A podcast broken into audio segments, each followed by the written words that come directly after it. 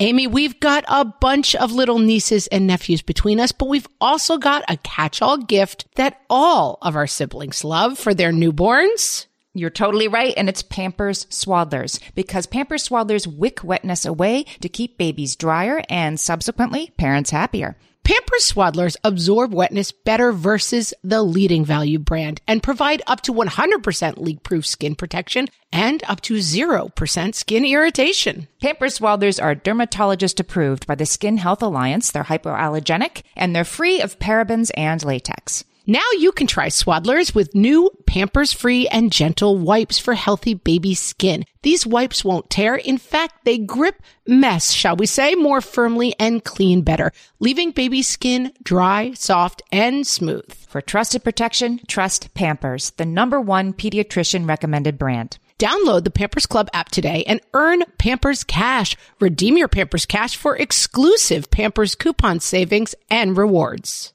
Only redeemable via Pampers Club. Pampers Cash has no cash value. I'm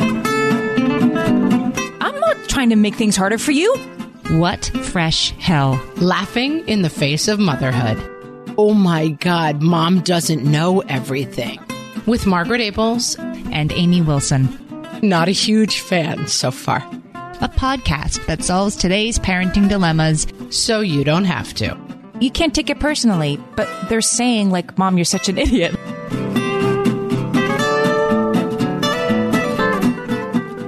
Hello, everyone, and welcome to What Fresh Hell Laughing in the Face of Motherhood. This is Margaret. And this is Amy, and today we're talking about tweens. Tweens. Why they are. Tweens. Tweens. How they are.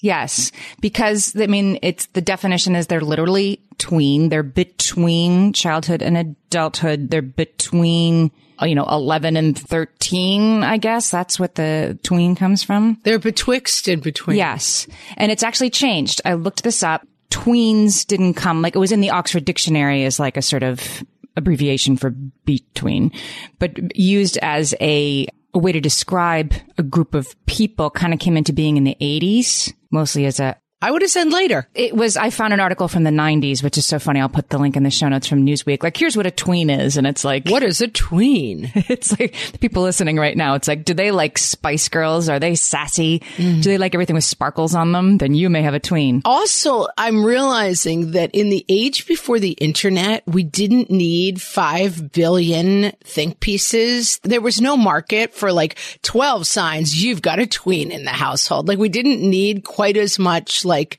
cute terminology content as we now do to feed the internet machine constantly with like listicles and parenting articles. Like you got your parenting magazine once a month. That was it. Yeah, that's right. You didn't need like all this talk of tweens. You know, this was driven by like when tweens came around, it was to describe a, a group of people to market to. You know, this wasn't a developmental psychology term. This was a, you know, think group sitting around a, a conference table somewhere. Like, what if we market to this group? And that's how it was first conceived. And they are marketed to, which I think is both completely predictable, but also kind of part of the problem. So we'll get to why that is. That like, I would argue that tweens can start becoming super, super sassy because that is what they're mirrored back to them as the way that they're supposed to behave. Like hand on hip. You're going to have to convince me a little bit more of that, but yeah. Hand on hip, giving mom an attitude. Like every character. I just saw a TikTok this morning, like a gender reveal that was super funny because it was a bunch of, it was a large Italian family from Staten Island. Like I'm your Nana and I think it's a boy. I'm, you know, and I think it's a girl. And, they, and anyway, so the big sister was standing there like throwing major attitude. Like, you know, I'm the big sister and I know it's a boy. And I thought like, that's so interesting. Like she's, there's nothing wrong with it other than like she's putting on a behavior that she thinks is how an 11 year old is supposed to behave because that's how the 11 year olds she sees on TV and on TikTok behave. That there's like a super tossing of hair and stuff. Mm hmm. Mm hmm.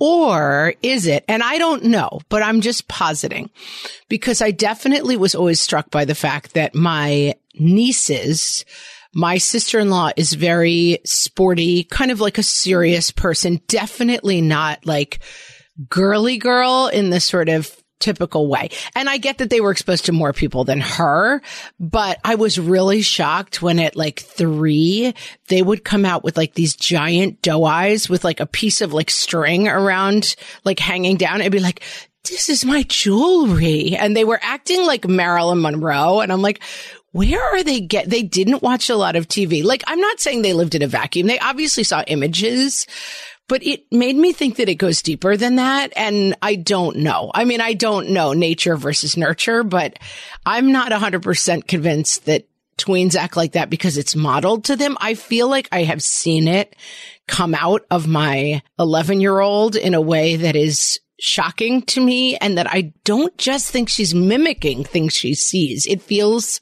to me that it is radiating from some part of her core, this like sassy, eye rolling self does not seem like a bit to me. The thing that the marketers are getting at, the thing that they circled, which I think is exactly right about kids this age, is that when they were going to market to these tweens, the way to market to them they decided.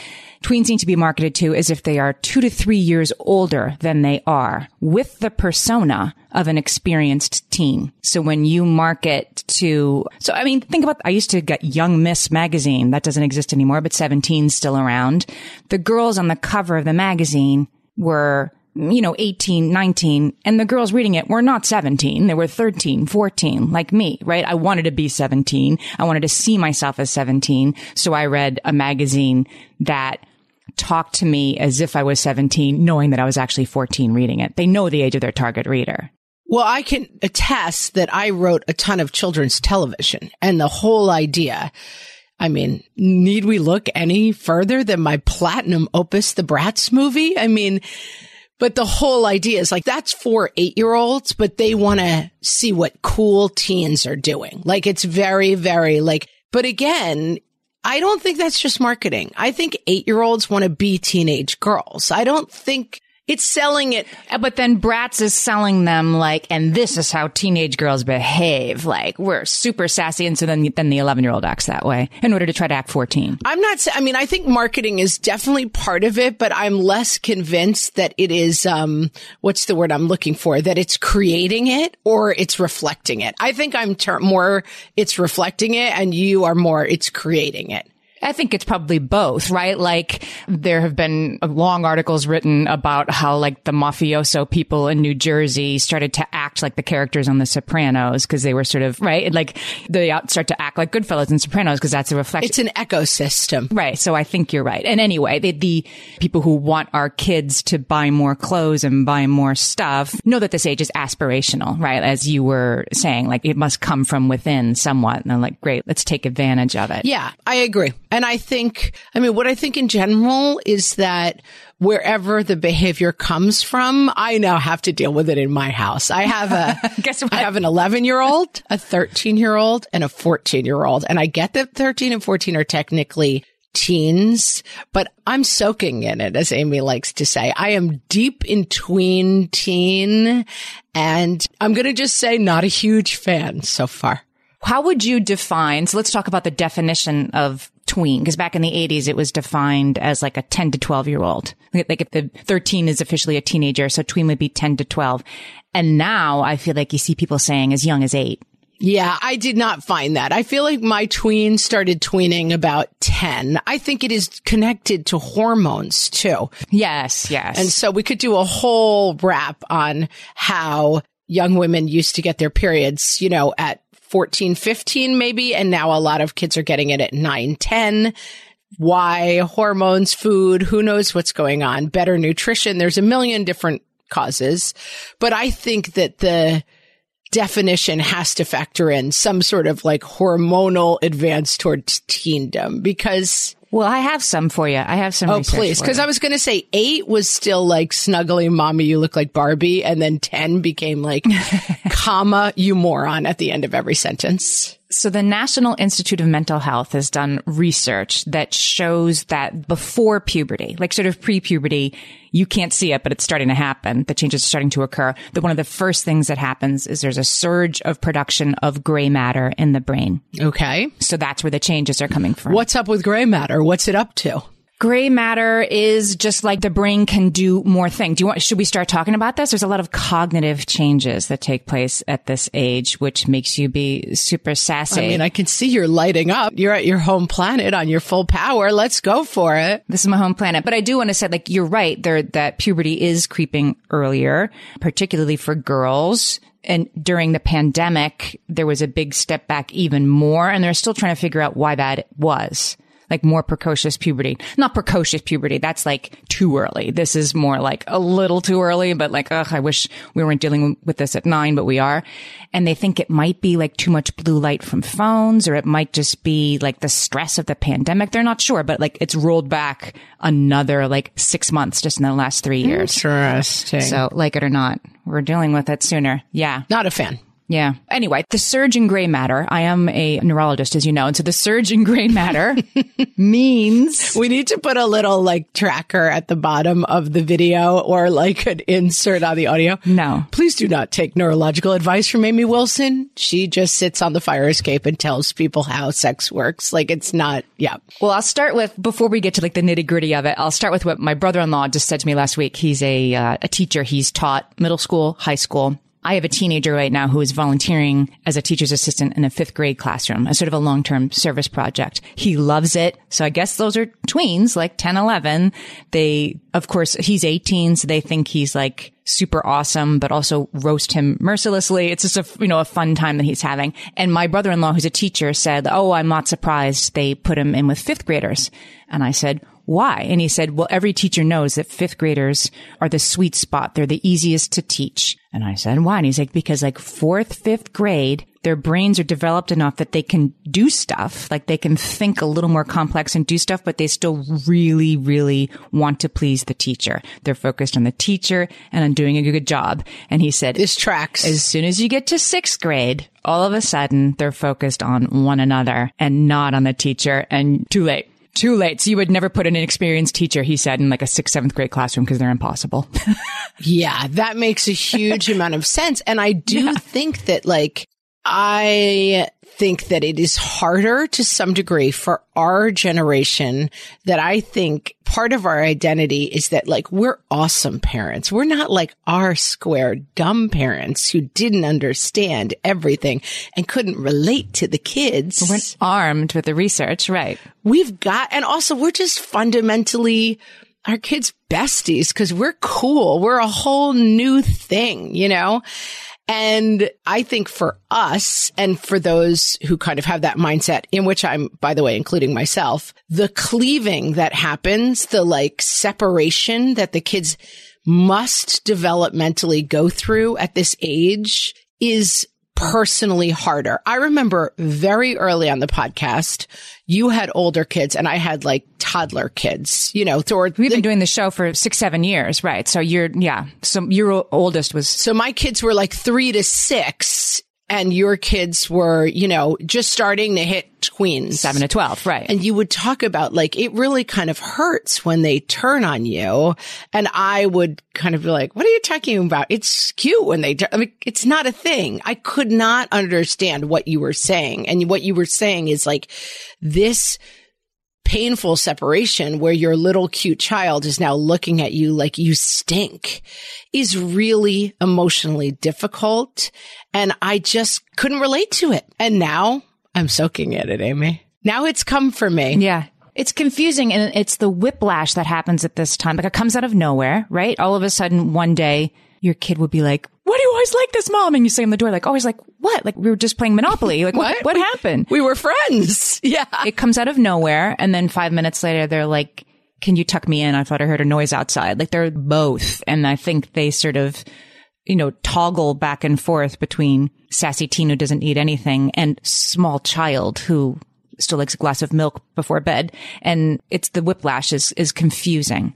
And then they settle into teen, don't worry. And they're just always in their room. And then it's not, at least it's not confusing anymore where you stand. Yeah. Yeah. I think that's right. I think the tween phase is very much marked by you can still see their little kid self. And in fact, like if they trip and fall, they'll be like, mommy, kiss it and make it better still. I mean, they're still truly doing that stuff. Right, right, right, right. But now you're getting flashes. One of my kids particularly has a very kind of angelic nature, just physically and personality wise.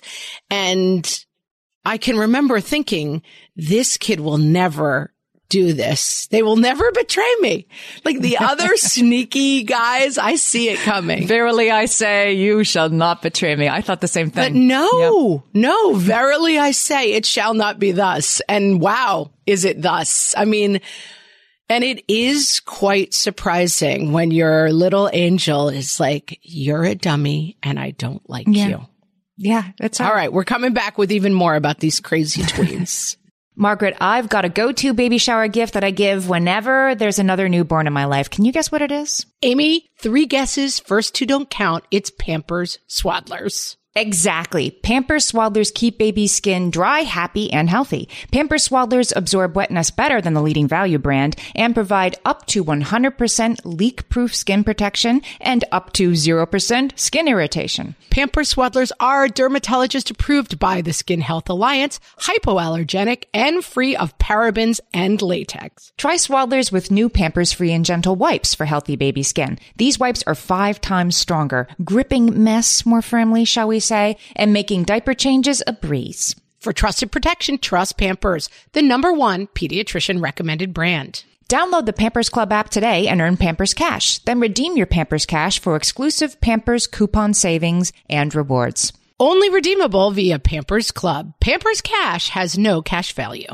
Amy, you know me well enough to know that my daily power breakfast is toast with peanut butter on top. Toast with peanut butter. It's also, by the way, one of my favorite power breakfasts. So we agree on that thing. We were recently together and we shared some toast with peanut butter. And I'm going to tell you, we used hero bread. It adds even more protein and fiber to that combo without adding any more sugar. Hero Bread has remade the carby, empty calorie bread products into versions that include no net carbs, zero gram sugar, and fewer calories, plus more protein and fiber while still being super fluffy and delicious. I was not sure that that particular combination was going to be possible, but Hero Bread has figured it out. Yeah, this is one I'm glad they let us try. It's like, it really tastes good. I've been trying to add more protein to my diet, and I would have thought that a hamburger rolls was not the place to do that, Amy.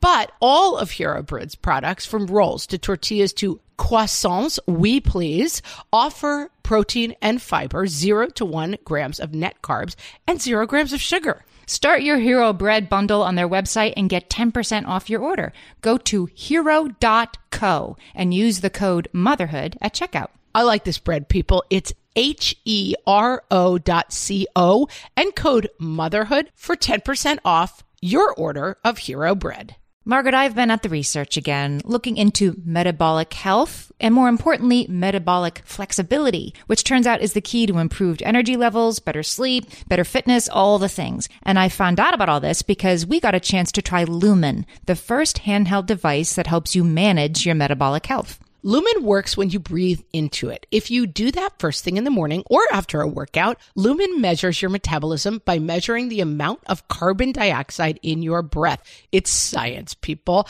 That lets you see exactly what's going on in your body in real time. Then you use Lumen's app to get tailored guidance to improve your sleep, your nutrition, even stress management. If you're interested in figuring out the effects of different sorts of foods on your body, Lumen is a really cool way to see what's actually happening as your body burns different fuel sources. If you want to take the next step in improving your health, go to lumen.me and use fresh to get $100 off your lumen. That is L U M E N dot M E. Lumen.me and use the code FRESH at checkout for $100 off. Thank you, Lumen, for sponsoring this episode.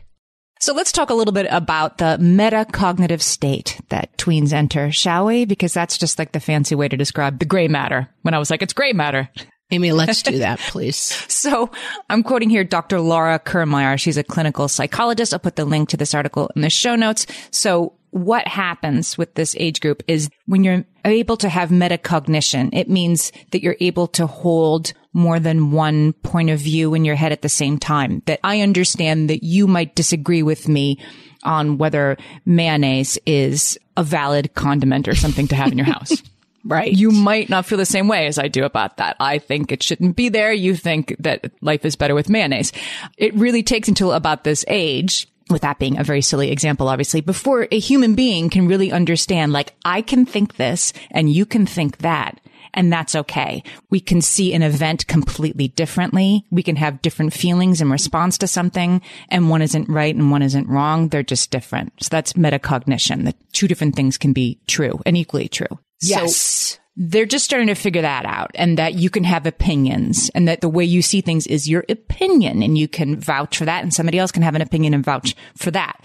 So it makes for good classroom discussion because all of a sudden they love to fight about everything. But also within that is a revelation on their part of the oh my God, mom doesn't know everything. Oh, yes. And in fact, within it, there is a tremendous power of like, I know things mom doesn't know. Right. And in fact, mom who has represented to me, I'm using mom because I'm thinking about my own situation, but The royal mom, yes. the royal mom meaning parent, like parent is a dummy. yes. Like parent is an idiot and I'm smarter than parent and parent is wrong when they tell me to go to the room and parent is wrong when they tell me to go to my room. And even more importantly than the fact that they're wrong, I'm right. I'm being wronged Oh, by right, this person, right. you know? And so the implications of that understanding of different perspectives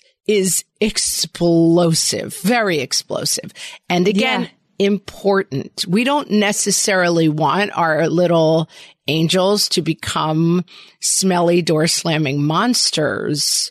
But I do think it's helpful to understand that it is developmentally appropriate that they are cleaving from us. It's, yeah, it's like a baby discovering his feet, right? Like this is what's happening at 11. Like I have a point of view that's different than yours and I'm going to hold on to it. Yes. And the way to express it is loudly and often. Yes. And the other thing that happens once you're aware that other people's opinions can be different than yours is you start to wonder what those ideas and opinions are.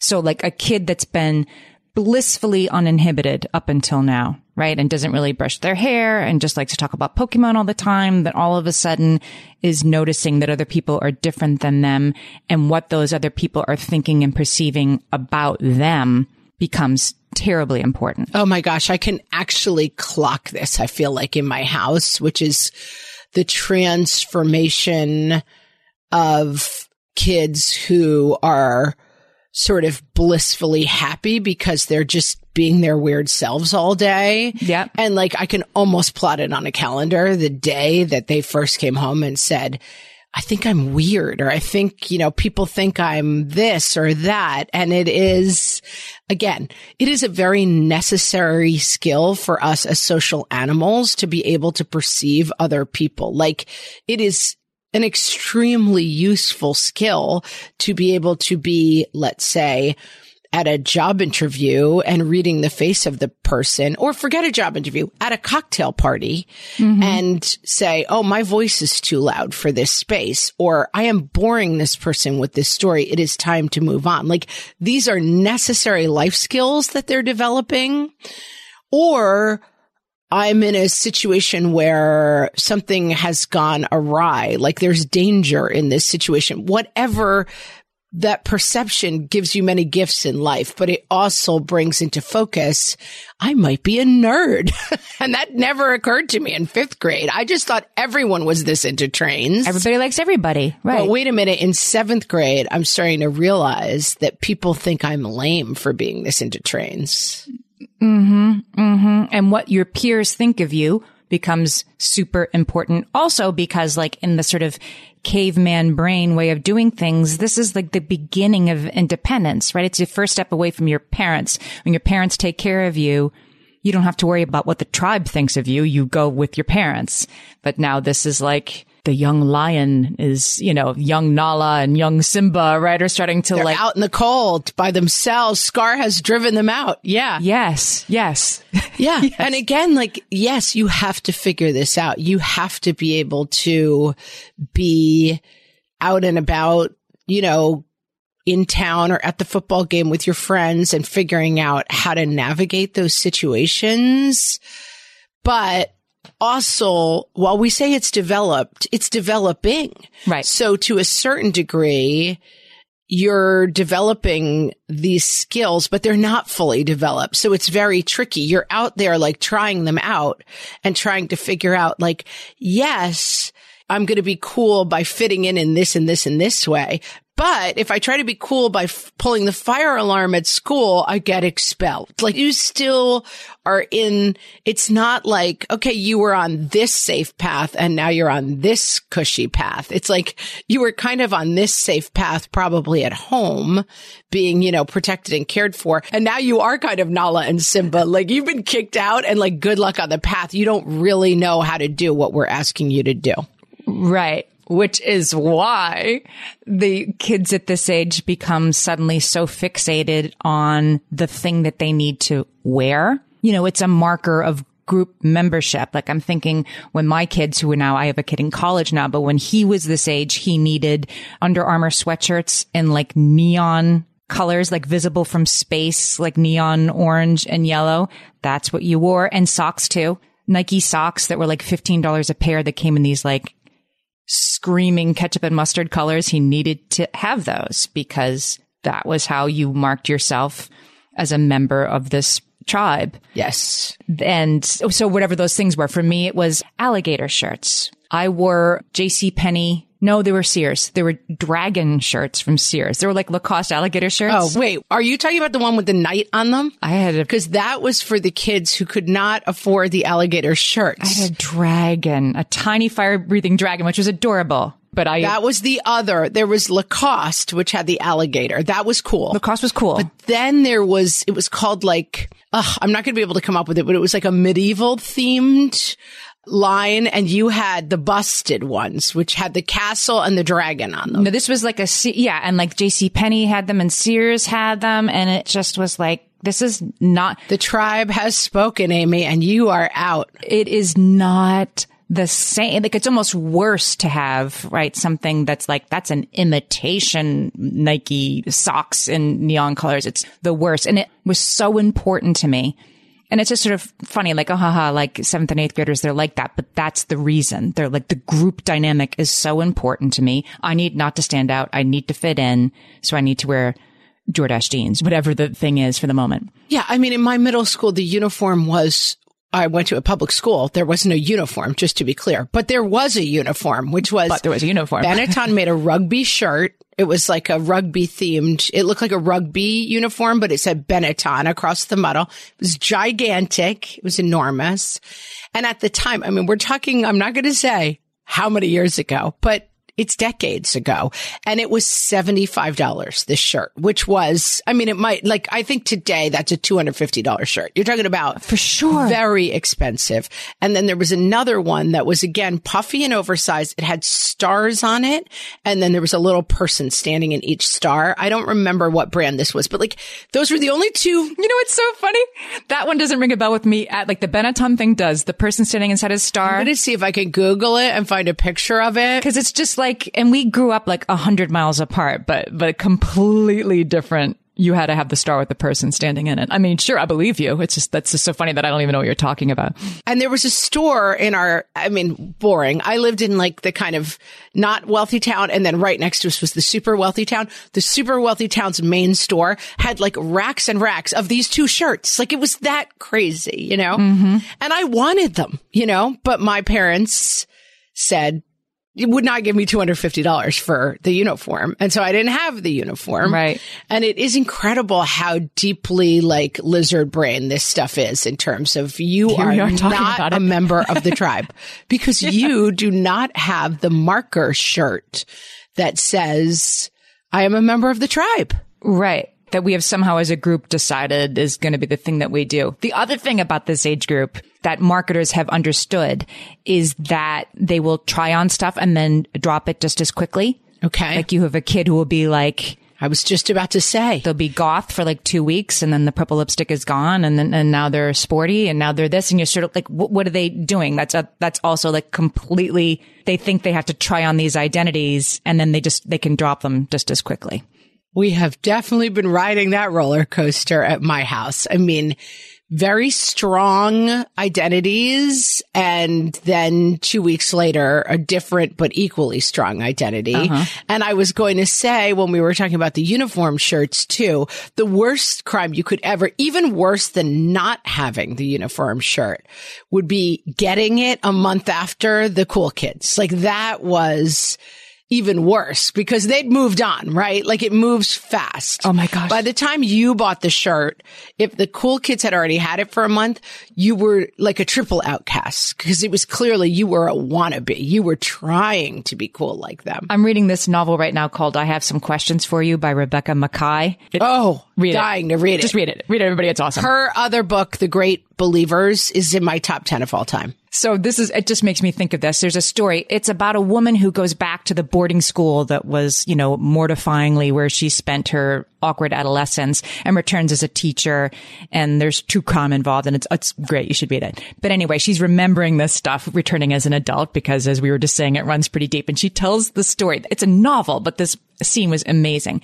She gets a skirt handed down from her much cooler, you know, prep school roommate from a wealthy family. And she's like, you know, I don't, you know, need this anymore. And it was a J. Crew skirt. And she was like, Oh my gosh, thank you. Like it was a cool, cool skirt. And she puts it on the next day and she's walking across the quad and two, and two girls are walking towards her. And one of them says, Oh my God, I remember that skirt. That was from two years ago. And, you know, and the other girl's like, Oh yeah, I used to have that skirt too. And she's just immediately like, Oh my God, like I, it's worse than not having it all. Yeah, it's the worst than not having it at all. Yeah. Mm-hmm.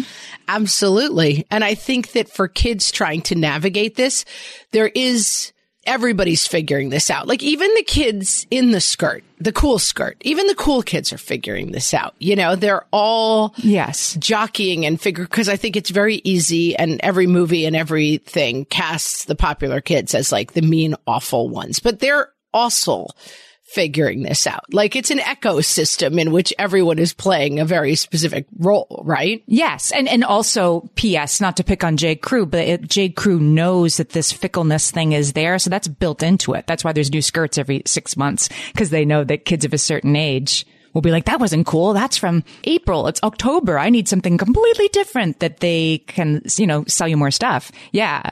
If there's quick turnover. Right, that they've seen already. That's right. There's one part of this we haven't talked about yet, and that's sort of our relationship with the tweens. Other than that, it changes. So can we take a break and come back and talk about yes how we're going to adjust? I think we better, Amy. Amy, when I'm dehydrated, I get headaches. I get cranky and I don't feel good in general. Also, I am dehydrated a lot of the time. right. because being good with the water bottle is one thing, but getting that sodium and potassium with the fluids turns out that is the key to staying optimally hydrated. So whether you're looking to hydrate during your workout, while traveling, or at the end of a long night, Sports Research Hydrate Electrolytes have got you covered with over 65 trace minerals, 7 essential vitamins, and coconut water powder. Crisp and refreshing without any sugar, this is hydration powered by sports research. Each box has 16 little stick packs that you can take on the go, whether you're headed to an exercise class, a night out with friends, or a podcasting conference. And did we mention they come in delicious flavors from raspberry lemonade to cherry pomegranate? Stay hydrated with Sports Research Hydrate Electrolytes. Visit sportsresearch.com and use the code WhatFresh at checkout for 50% off your purchase of Hydrate. That's S P O R T S R E S E A R C H dot com, sportsresearch.com, and use code WhatFresh for 50% off your Hydrate Electrolytes order. No one told us the truth about parenthood. Why? This is the podcast everyone needed before they had kids because now that those little ones are here, whew, there is a lot to unpack.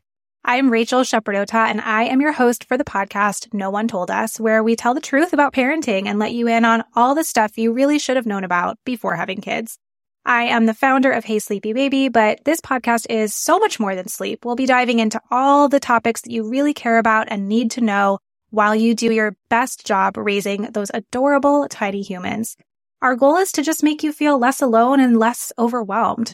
There are so many things that no one tells us before becoming a parent, and I think that we should really pull back the curtain on becoming a first time or second time mom or dad to share the good, the bad, and the ugly. We'll have a little education, a little fun, and a whole lot of heart that goes into each and every episode. So join me and our amazing guests each week to hear us talk about what no one told us. And now, a list of things that used to be fine, but now your tween finds totally embarrassing from the What Fresh Hell podcast. Putting notes in their lunchbox. Could you stop doing that? Asking them how their day was. Can we talk about this later? Being seen in public with you in any context. Could you just stand a little farther away from me? Any form of singing. We're not gonna take it. No! Oh, Mom, please stop. Preparing their favorite foods. I don't like chocolate chip pancakes anymore. Smiling of any sort. Cut that out, please. Your humorous use of emojis. Heart eyes? Really, Mom? Making conversation with their friends. This is so embarrassing. Trying to take their picture. Are you done? This is so humiliating. Giving them a ride to school. I'll just walk from here. Attempting to discuss current bands. Seriously, I don't even know who One Direction is. The way you breathe. It's very annoying. This has been a list of things that used to be fine, but now your tween finds totally embarrassing. From the What Fresh Hell podcast. Hey, honey, that's as cool as Gryffindor. I've never been so embarrassed in all my life.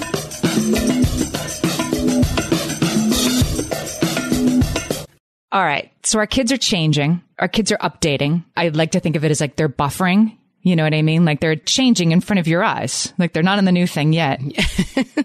You know that little meme that's like virtual hug loading? It's like that. Yes, they're loading. Yeah, yeah. They're like, they're glitching a little bit as they turn into somebody else. And so you have to figure out, experts say, how to, you know, relate to this updated version of your kid that's very different from they were, from who they were, you know, a year or two ago.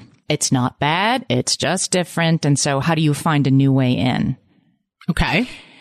So this is Dr. Laura, Laura Kirmayer again, this uh, developmental psychologist, and she suggests that you need to lean in a little bit at this age, at this sort of transitional age when they're starting to slam doors and seek distance from you, that you still have to, she argues, sort of establish the closeness, a time and space. So, you know, once a week that you go for a walk, because your kid is saying that they want to pull away from you and they want independence and you sort of collude with that tendency, but they don't really want it. They don't want it all the time. You collude with that tendency. Let me just underline that phrase. Yeah. Absolutely. This is the trick. And this is what I struggle with, which is that I am way too reactive to the negativity that comes in and Right. it then exponentially increases the distance between myself and my kids because Yeah. when I hear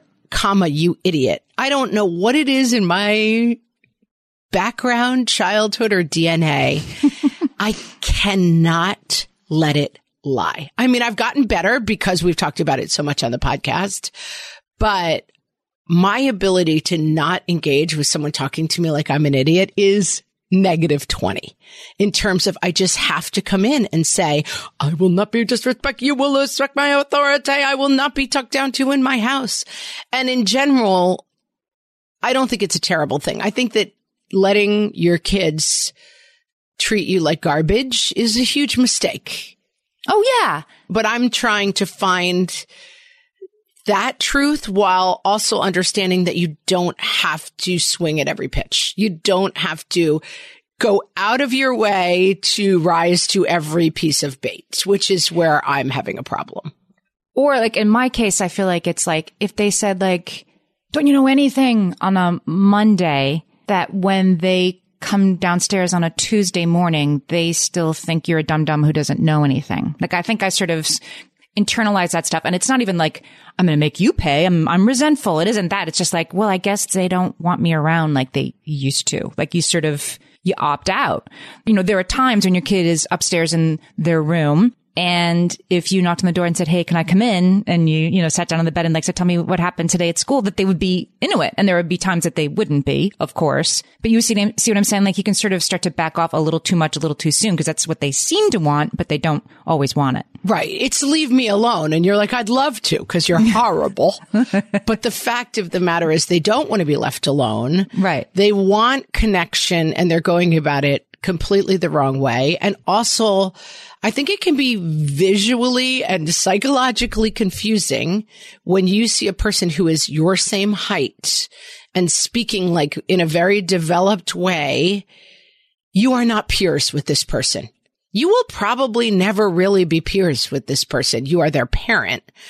But especially when you are middle aged versus 14 year old, I think it can trick your mind into like, you're fighting with somebody as if they're your peer and you're really not. Right. And I think that this is a good time to tap into a lot of like, we had Dr. Becky and we can link to that episode, a lot of good inside work, like remembering to see this as your child who is wearing a disguise of a hideous door slamming smelly monster that taking that very good inside approach, I think is very, very helpful. And believe me, friends, I'm not saying this because I'm doing a great job of it. I'm saying it because I'm trying really hard to fix what's not going well in my house right now, which is and I have three kids the same age. So it does often feel, I mean, I literally sometimes will sit in bed with like slump shoulders, like, like a fighter who is coming out of like taking four rounds from three different boxers, you know, because that is what it feels like often in my house, which is I'm just everybody's garbage dump. And then also where's dinner, you know?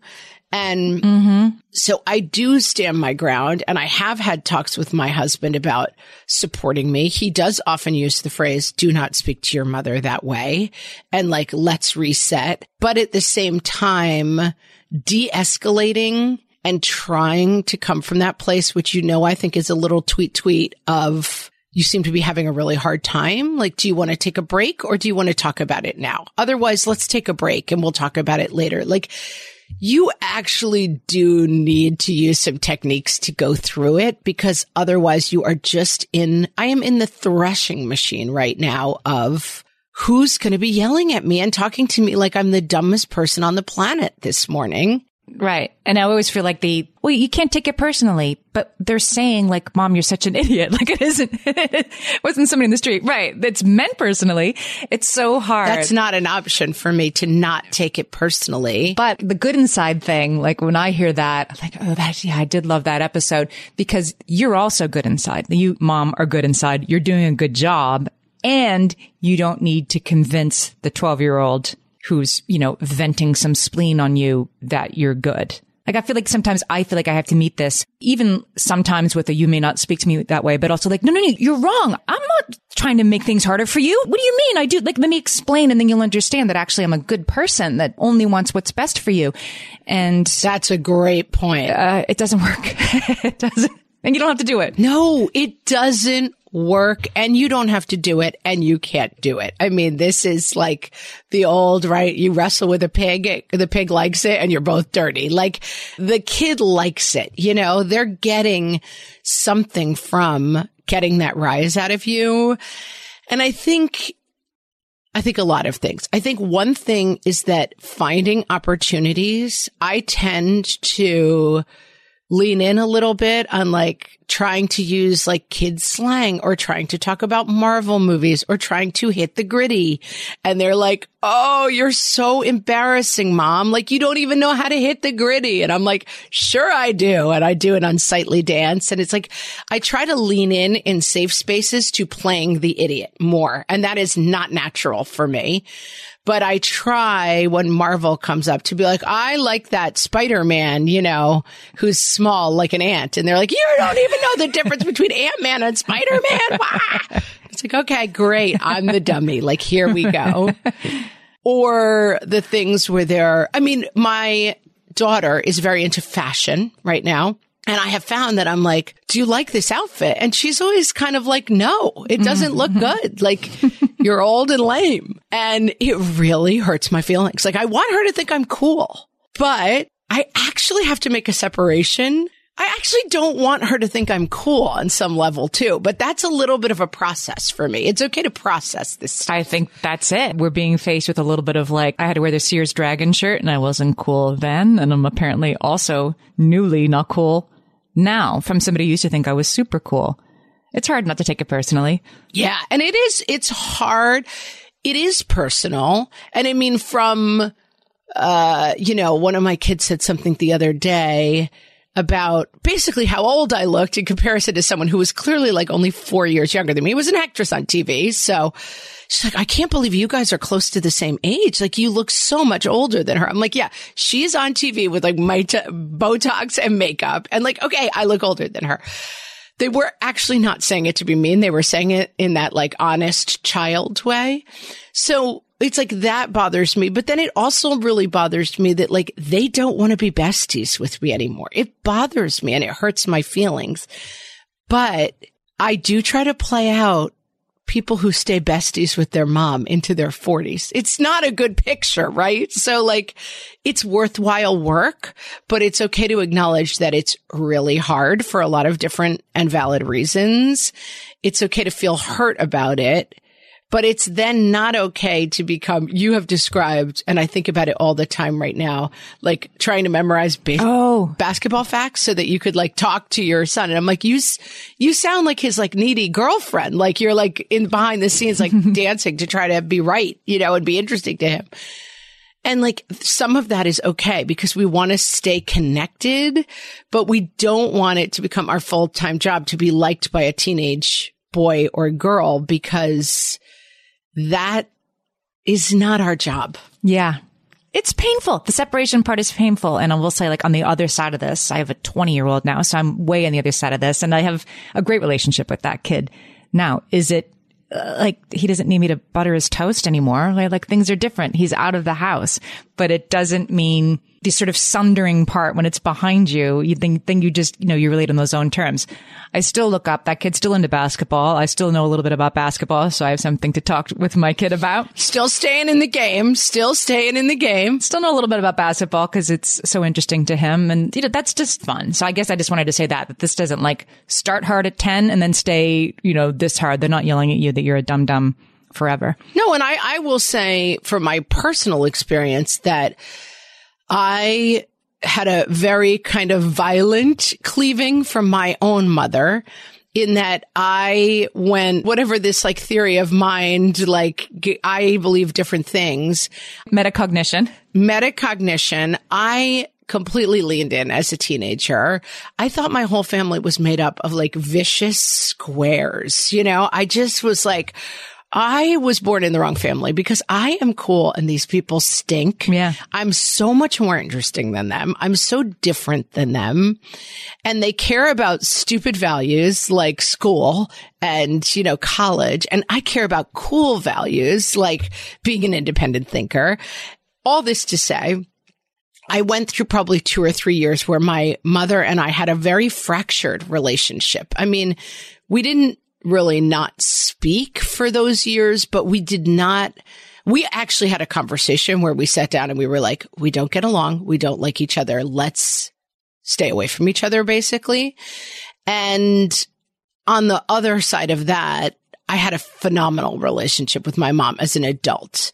But that part of our relationship, we could never have had that phenomenal relationship had we not gone through. I mean, I could have probably been less of a jerk about it, but I do think that it was that separation that led to that closeness. So I try to be brave about it with my own kids because I have seen from the other side that really letting them grow wings and find that independence and be different than you and have different experiences than you means letting go of your bestie for a while. I think I'm going to just sum up Amy with this phrase.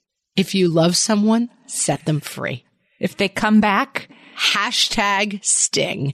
If they come back, it was meant to be or something. I don't know, but it was meant to be. If it wasn't, I'm thinking about my shirt from the Wildwood Crest Jersey Shore t-shirt shop. If it didn't come, if they didn't, then it never was. yeah, something like that. I think it's meant to be. I think it's fine, but I do think Your 10 year old isn't gone for good. don't let them be, you know, borderline abusive. Don't let them talk to you like garbage, but do let them find an identity separate than you. And don't be afraid to let your bestie be your worstie for a couple of years and it'll hopefully come back. That's what I'm saying. We'll circle back around. Love said you solved it. Yeah, I think we solved it. I want to tell you guys about What Fresh Hell Plus. That is our new subscription model. You can always listen to the show for free. It's always going to be free. But if you want to get ad free episodes plus monthly bonus episodes, just go to the link that's in the show notes or on our website, whatfreshhellpodcast.com. What Fresh Hell Plus is $4.99 a month or $39.99 a year. And we do hilarious bonus episodes that are not parenting related that make me laugh very hard. they are rather funny. And let me tell you, I'm learning a lot about Amy Wilson that I, I thought I knew a lot about Amy Wilson, but these episodes are changing it up. We're going into the vault. That's right. Learning and growing, people. And with that, thank you so much for listening. We will talk to you next week. So long.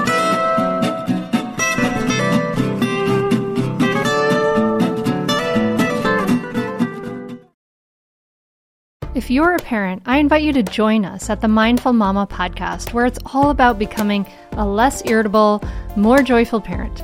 With sometimes hilarious and always thought provoking experts and friends, at Mindful Mama, we know that you cannot give what you do not have. And when you have calm and peace within, then you can give it to your children. I'm Hunter Clark Fields, and I can't wait to see you there. Listen in to the Mindful Mama podcast. Well, hey there, busy mama. Are you looking for ways to make your life easier, your home less chaotic, and at the same time add more joy to your life?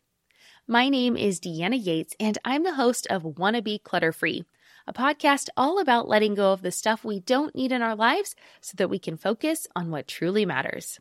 Don't worry, I'm not going to tell you to throw it all away or make you feel guilty about keeping something you love, no matter how many other people don't quite understand it but I will give you practical and, more importantly, actionable advice so that you can make progress right away.